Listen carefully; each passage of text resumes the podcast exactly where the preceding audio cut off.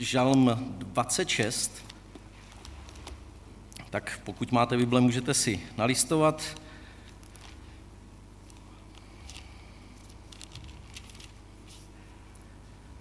Spolu se mnou. Je to žalm Davidův. Dopomoz mi, hospodine, k právu. Žil jsem bezúhoně, neochvějně doufal hospodina. Hospodine, zkoumej mě a podrob zkoušce. Protřip moje ledví a mé srdce. Tvoje milosrdenství mám před očima. Nesedávám s šalebníky. Nescházím se s potměšilci. Schůzky zlovolníků nenávidím. Mezi své volníky nezasednu. Umývám si ruce v nevinnosti. Při tvém oltáři se držím, hospodine, aby bylo slyšet mé hlasité díků vzdání, abych vyprávěl o všech tvých divech. Hospodine, zamiloval jsem si dům, v němž bydlíš. Místo, kde má příbytek tvá sláva. Nespeť, nesmeť spolu s hříšníky mou duši a můj život s těmi, kdo krev prolévají, kterým na rukou lpí mrzkost, jejíž pravice je plná úplatků. Já předžiji bezúhoně, vykupně. Smiluj se nade mnou. Moje noha stojí na rovině. V schromáždění budu dobrořečit hospodinu. Budu číst uh, z Ester třetí kapitoly. Po těch, dnes, eh, po těch událostech povýšil král Achašvéroš Hamana, syna Hamadat, Hamedatova, Agagovce a pozvedl jej. Postavil jeho křeslo nad křesla všech velmožů, které měl při sobě. Všichni královi služebníci, kteří zasedali v královské bráně, klekali a klaněli se před Hamanem, neboť tak přikázal král. Ale Mordokaj neklekal a neklaněl se. Královi služebníci, kteří zasedali v královské bráně, se Mordokaje tázali. Proč přestupuješ králův příkaz? Přiká, říkali mu to den co den, ale on jakoby je neslyšel. Tak to oznámili Hamanovi aby viděli, obstojíli Mordokajovo odůvodnění. Oznámil jim totiž, že je žid. Když si Haman všiml, že Mordokaj před ním nekleká a že se neklaní, byl pln rozhořčení. Bylo mu však příliš málo stáhnout ruku na Mordokaje samotného, protože mu oznámili, z jakého lidu Mordokaj pochází. Proto Haman usiloval vyhladit v celém Achašverošově království všechny židy, lid Mordokajův. V prvním měsíci, to je v měsíci Nísanu, v 12. roce vlády krále Achašvéroše, vrhali před Hamanem půr, to znamená los, pro jednotlivé dny a měsíce až po 12. to je měsíc Adar. Tu řekl Haman králi Achašvérošovi. Je tu jakýsi lid, roztroušený a oddělený mezi národy po všech králových, královstvích tvého království. krajinách tvého království. Jejich zákony jsou odchýlené od zákonů všech národů a zákony královskými se neřídí. Král z toho nemá žádný prospěch, když je trpí. Uználi král za vhodné, nech dá písemný, písemný příkaz, aby byli zahubeni. Odvážím do rukou úředníků deset tisíců talentů stříbra, aby je uložili do královských pokladů. Král sněl z ruky svůj pečetní prsten a dal jej Agagovci Hamanovi, synu Hamedatovu, protivníkovi židů. Potom řekl král Hamanovi, je ti dáno to stříbro i ten lid, nalož s ním, jak uznáš za dobré. 13. dne prvního měsíce byli povoláni královi písaři a bylo zapsáno vše, co přikázal Haman králov, královským satrapům a místodržitelům v jednotlivých krajinách a velmožům z jednotlivých národů. Pro každou krajinu jejich písmem a pro každý národ jeho jazykem.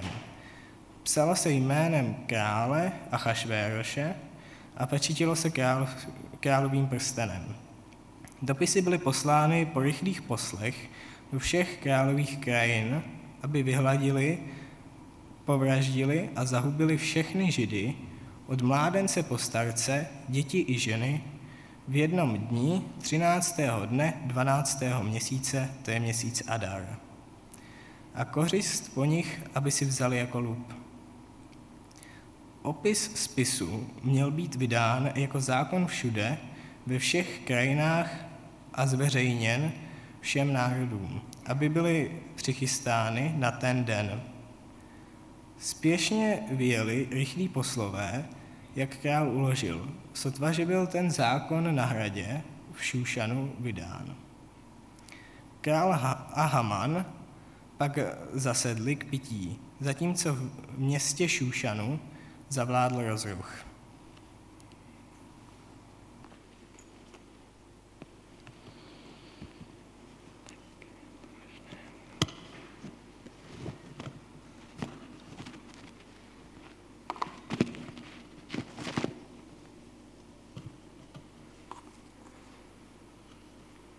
Dobré ráno. Jsem slyšet a snad i vidět. Než se pustíme do výkladu eh, toho textu, já se krátce pomodlím.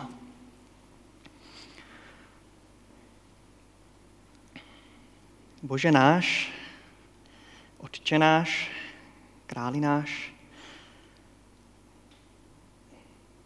děkujeme za to ráno, kdy se můžeme společně scházet a rozjímat nad tvým slovem, kdy můžeme otvírat, číst a věříme, že ty nás ve svém duchu oslovuješ a ukazuješ nám, kde to slovo k nám promlouvá. Tak tě prosíme, aby si mezi námi ve svém duchu působil. Dávej nám, prosím, pokoj, zaháněj to, co by bralo naši pozornost. Prosíme, otevírej naše srdce i naše uši, ať můžeme zaslechnout Tvé slovo. Poženej nám, prosím, tuto chvíli. Amen.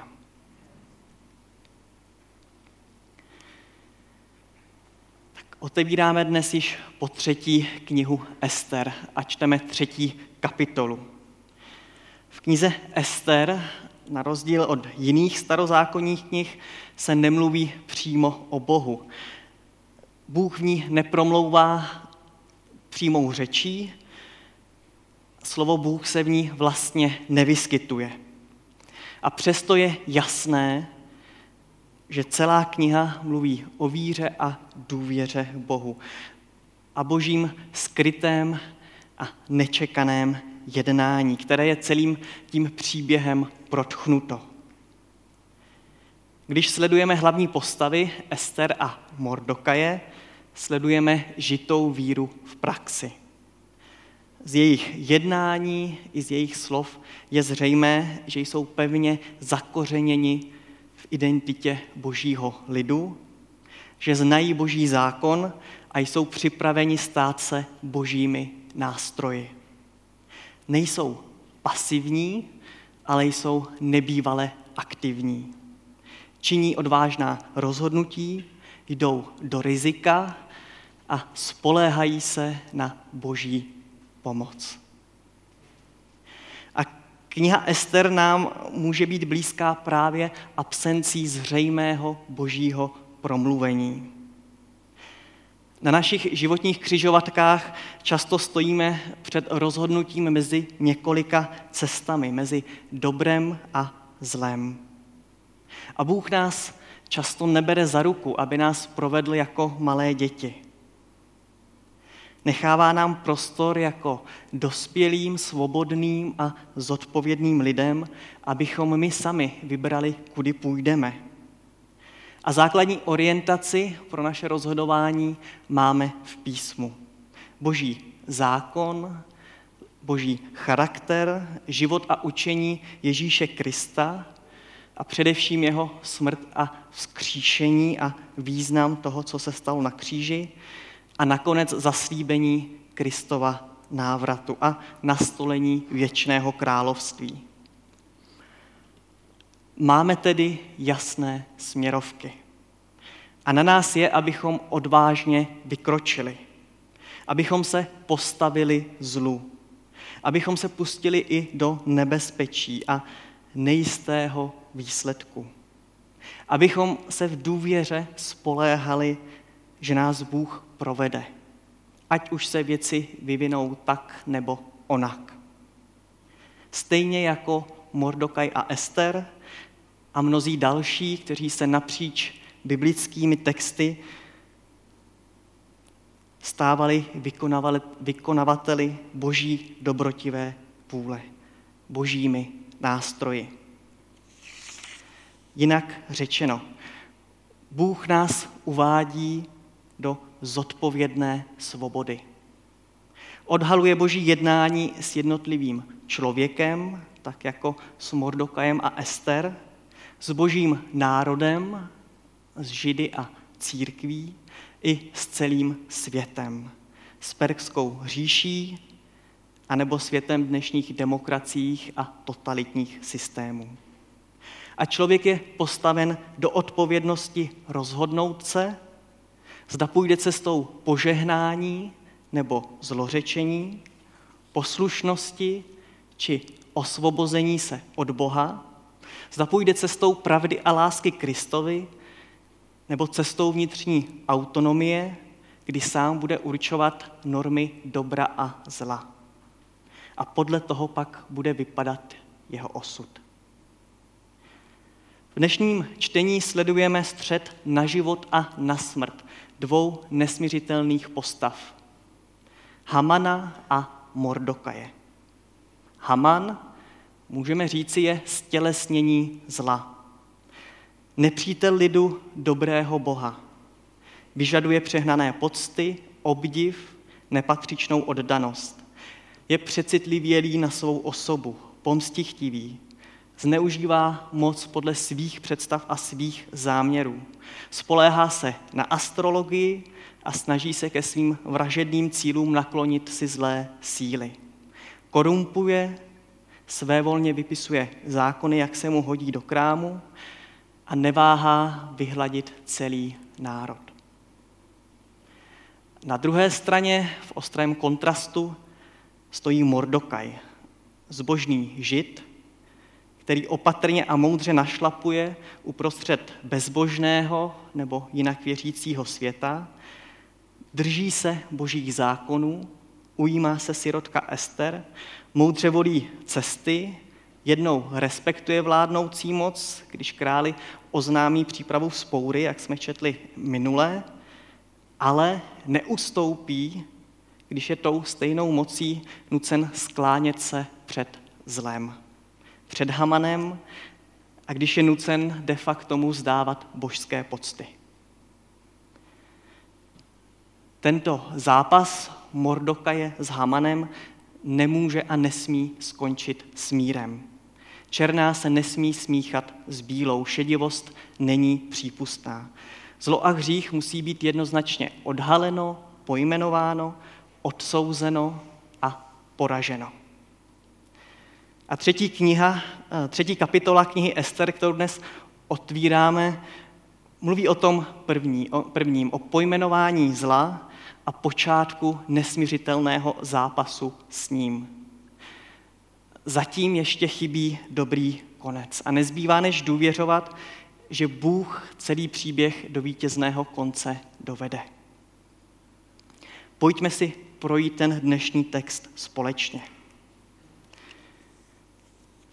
Nejprve se dozvídáme, že perský král Achašvéroš si za svého nejbližšího rádce a spolupracovníka zvolil jakéhosi Hamana. Nevíme, proč si vybral právě jeho a vlastně nás to může překvapit. Vždyť jsme minule četli o Mordokajovi, který se ke králi zachoval velmi loajálně, když udal dva úředníky, kteří podněcovali spouru proti králi. Očekávali bychom, že věrný a osvědčení Mordokaj bude povýšen, ale nestalo se tak. A co hůř, nový králův premiér Haman je Agagovec, což znamená, že pocházel z národa Amálekovců, národa nepřátelského Izraeli, božímu lidu. V setkání Hamana a Mordokaje se odehrává dávné nepřátelství mezi oběma národy. Hamanovi předci, jak praví kniha Deuteronomium, napadli zadní voj Izraelců při putování do zaslíbené země a pobili všechny nemocné, kteří šli vzadu. Povýšení Hamana znamenalo pro židovského úředníka Mordokaje sloužit nepříteli. A odmítl před ním pokleknout, vzdát mu pocty náležející jedině Bohu. Třeba, že tím porušil královské nařízení. Všichni se před Hamanem třásli, ale Mordokaj ne. Jestliže byl králi dříve věrný a ochotný pomoci, když oznámil podněcování spoury, v nynější situaci Mordokaj jasně rozeznal, že není možné uhnout stranou. Není možné vzdát úctu klekáním a klaněním, to mohl jako věrný žid jedině Bohu. A jistě si i vzpomněl například Daniele, který v babylonském zajetí odmítl modlit se ke králi na místo jedinému Bohu. Mordokaj nemohl pokleknout před zlem. Nemohlo být pro něj jednoduché celou tu situaci ustát. Zakoušel tlak od ostatních perských úředníků, kteří ho tlačili k poslušnosti královského výnosu. A je dost dobře možné, že zakoušel ohromný tlaky od svých souměrců, souvěrců, kteří se oprávněně mohli obávat, jaké důsledky bude mít jeho jednání. To říkám spíš na okraj. V našem textu narážku takovou nenajdeme, ale když jsem se připravoval na ten dnešní text, našel jsem, že některé židovské komentáře ještě zpětně Mordokajovi jeho chování vyčítají a zazlívají, pokládají ho za své volné. Vždyť svou provokací zbytečně ohrozil existenci celého židovského národa. Zdá se mi to poměrně trefné, že i to správné rozhodnutí a čin nemusí být pochopen a přijmout, přijmut našimi nejbližšími. Mordokaj uprostřed těch tlaků, které na něj doléhaly, ale zůstal ve své víře zásadový. Přiznal se k Bohu a vymezil se proti božímu nepříteli. Nesklonil se před zlým. A zdůrazněme si, že nevěděl, jak se věci vyvinou, jak dopadnou. Zda jeho samotného a židovský národ čeká dobrý nebo špatný konec. Svým rozhodnutím důvěřovat a činit, co je před Bohem správné, se vydal na těžkou a nejistou cestu. Pro Mordokaje bylo důležité naplňovat Boží vůli a jít životem v Boží blízkosti, byť by to bylo těžké. Hamana Mordokajovo chování dožralo. Je to až směšné, jak moc se cítil ohrožen jediným člověkem, který se odmítl poklonit. Jak je možné, že někdo neuznal jeho moc a výjimečné postavení? Jak to, že se mu někdo podvolil? Je to snad zárodek spoury? Je tu snad silnější moc než ta moc, která mu zajišťuje postavení? Je to Hamanova ješitnost, strach z davu nebo strach z pravdy? Když zjistil, že se navíc jedná o žida, rozhodl se pro pomstu kolosálních rozměrů.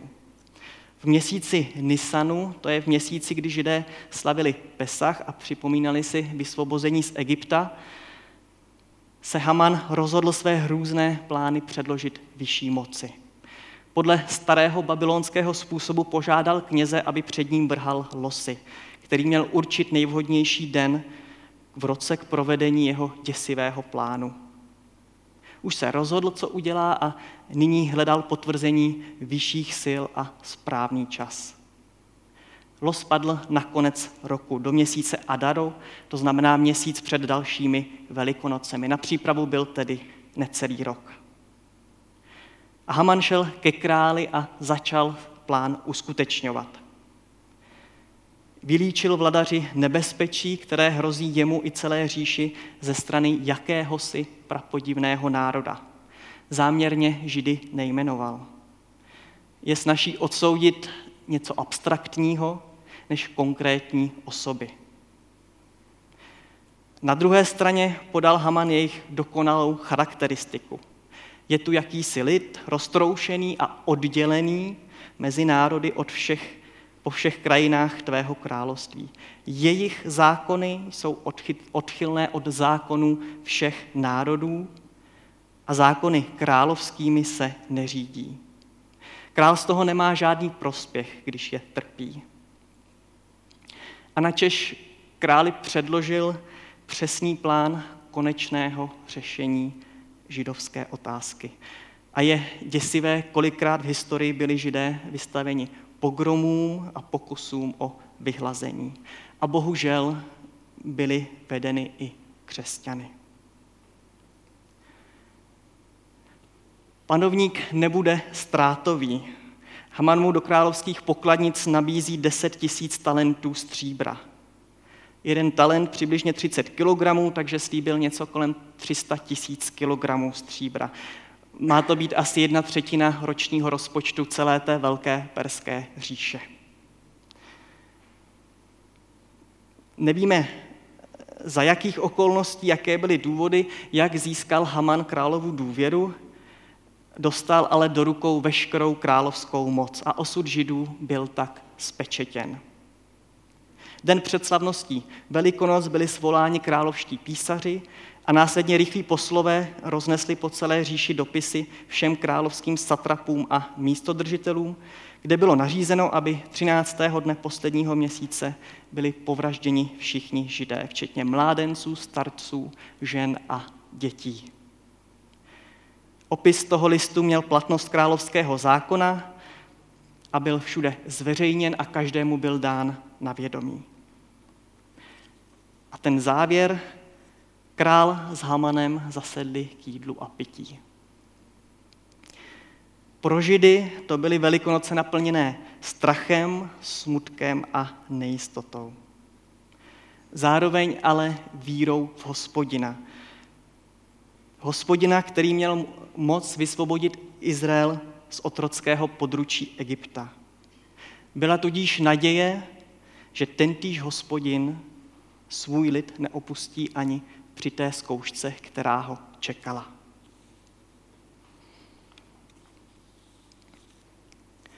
Co si z toho dnešního čtení odnést? Příkladem nám může být právě Mordokajův zásadový postoj. Jasně se vymezil proti zlu a pustil se s ním do tvrdého zápasu. Odmítl udělat kompromis jasně zlo pojmenoval a viditelným skutkem vyjádřil svůj nesouhlas.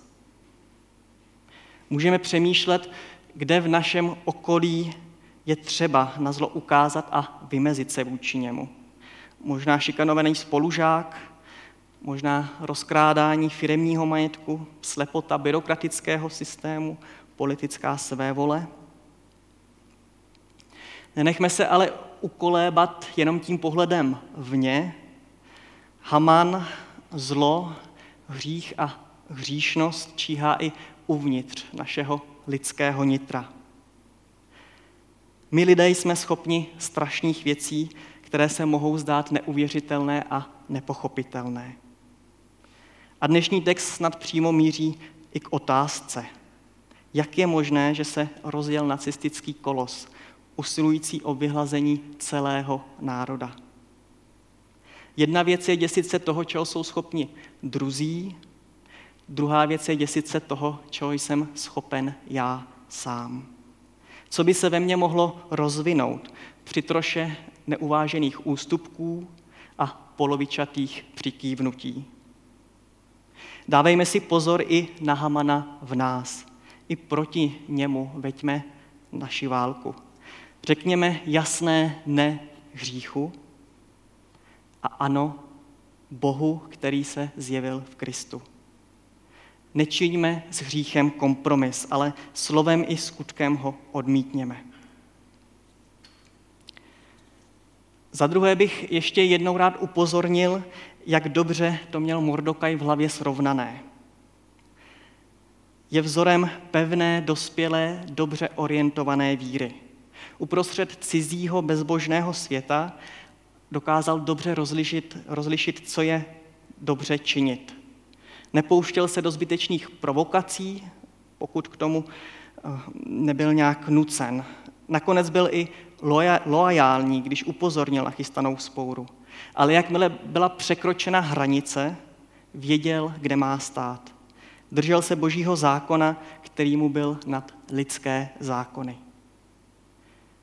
Dával mu jasnou orientaci, díky které se dokázal zlu nepoklonit. Aby člověk dobře znal boží zákon, je potřeba ho studovat. Je třeba studovat písmo, které nám boží zákon zjevuje. Nechat se jim formovat, svěřovat se v tom duchu svatému. Tak bych vás rád pozval jak k osobnímu čtení, abychom Bibli otvírali každý sám s Bohem a v tichu, ale i na společné čtení a nabízí se eh, biblické studium, které začíná tuto středu. A za třetí, Mordokaj ve víře vstoupil do nejistoty. Netušil, jak to všechno dopadne. Měl ale víru a naději. Znal boží zákon, věděl, jaký Bůh je a měl dobré důvody věřit, že i jeho osobně si Bůh může jako svůj nástroj použít. A v tom vidím povzbuzení pro nás. Důvěřovat a mít naději. V našich rozhodováních a zkouškách, kde se zdá budoucnost zastřená, kde nevíme, jak se události vyvinou, jak pro nás dopadnou. Navzdory tomu, že je cesta těžká, že nevidíme východisko, že pocitujeme tlaky zvnějšku nebo zevnitř, navzdory tomu všemu důvěřovat a skládat svou naději v hospodinu v našich zápasech se zlem. A nikde není psáno, že vše podle našich představ dopadne. Kráčejme v prosté důvěře, v pokoji z toho, že jdeme po cestě s hospodinem. On si nás jistě použije. Židovskému národu se zpráva o chystané hrůze donesla o velikonočních svátcích, kdy si židé připomínali, jak je Bůh mocně vysvobodil z egyptského otroctví. A právě v připomínce božích velkých osvobozujících činů mohl Izrael v nadcházejících těžkých časech čerpat naději, že Bůh opět svůj lid zachrání, že dá nové východisko. Od Kristova ukřižování, kdy naše hříchy byly přibyty na kříž a jeho vzkříšení, kdy jsme získali naději věčného života, platí, že ve světě je pro každého, kdo té zprávě uvěří, nové a neotřesitelné východisko do boje se zlem. Je zde nová naděje a nová perspektiva, která bude dovršena, až Kristus opět přijde. Tak v této nové perspektivě, v této nové naději, v této boží milosti vstupujme do našich zápasů se zlem.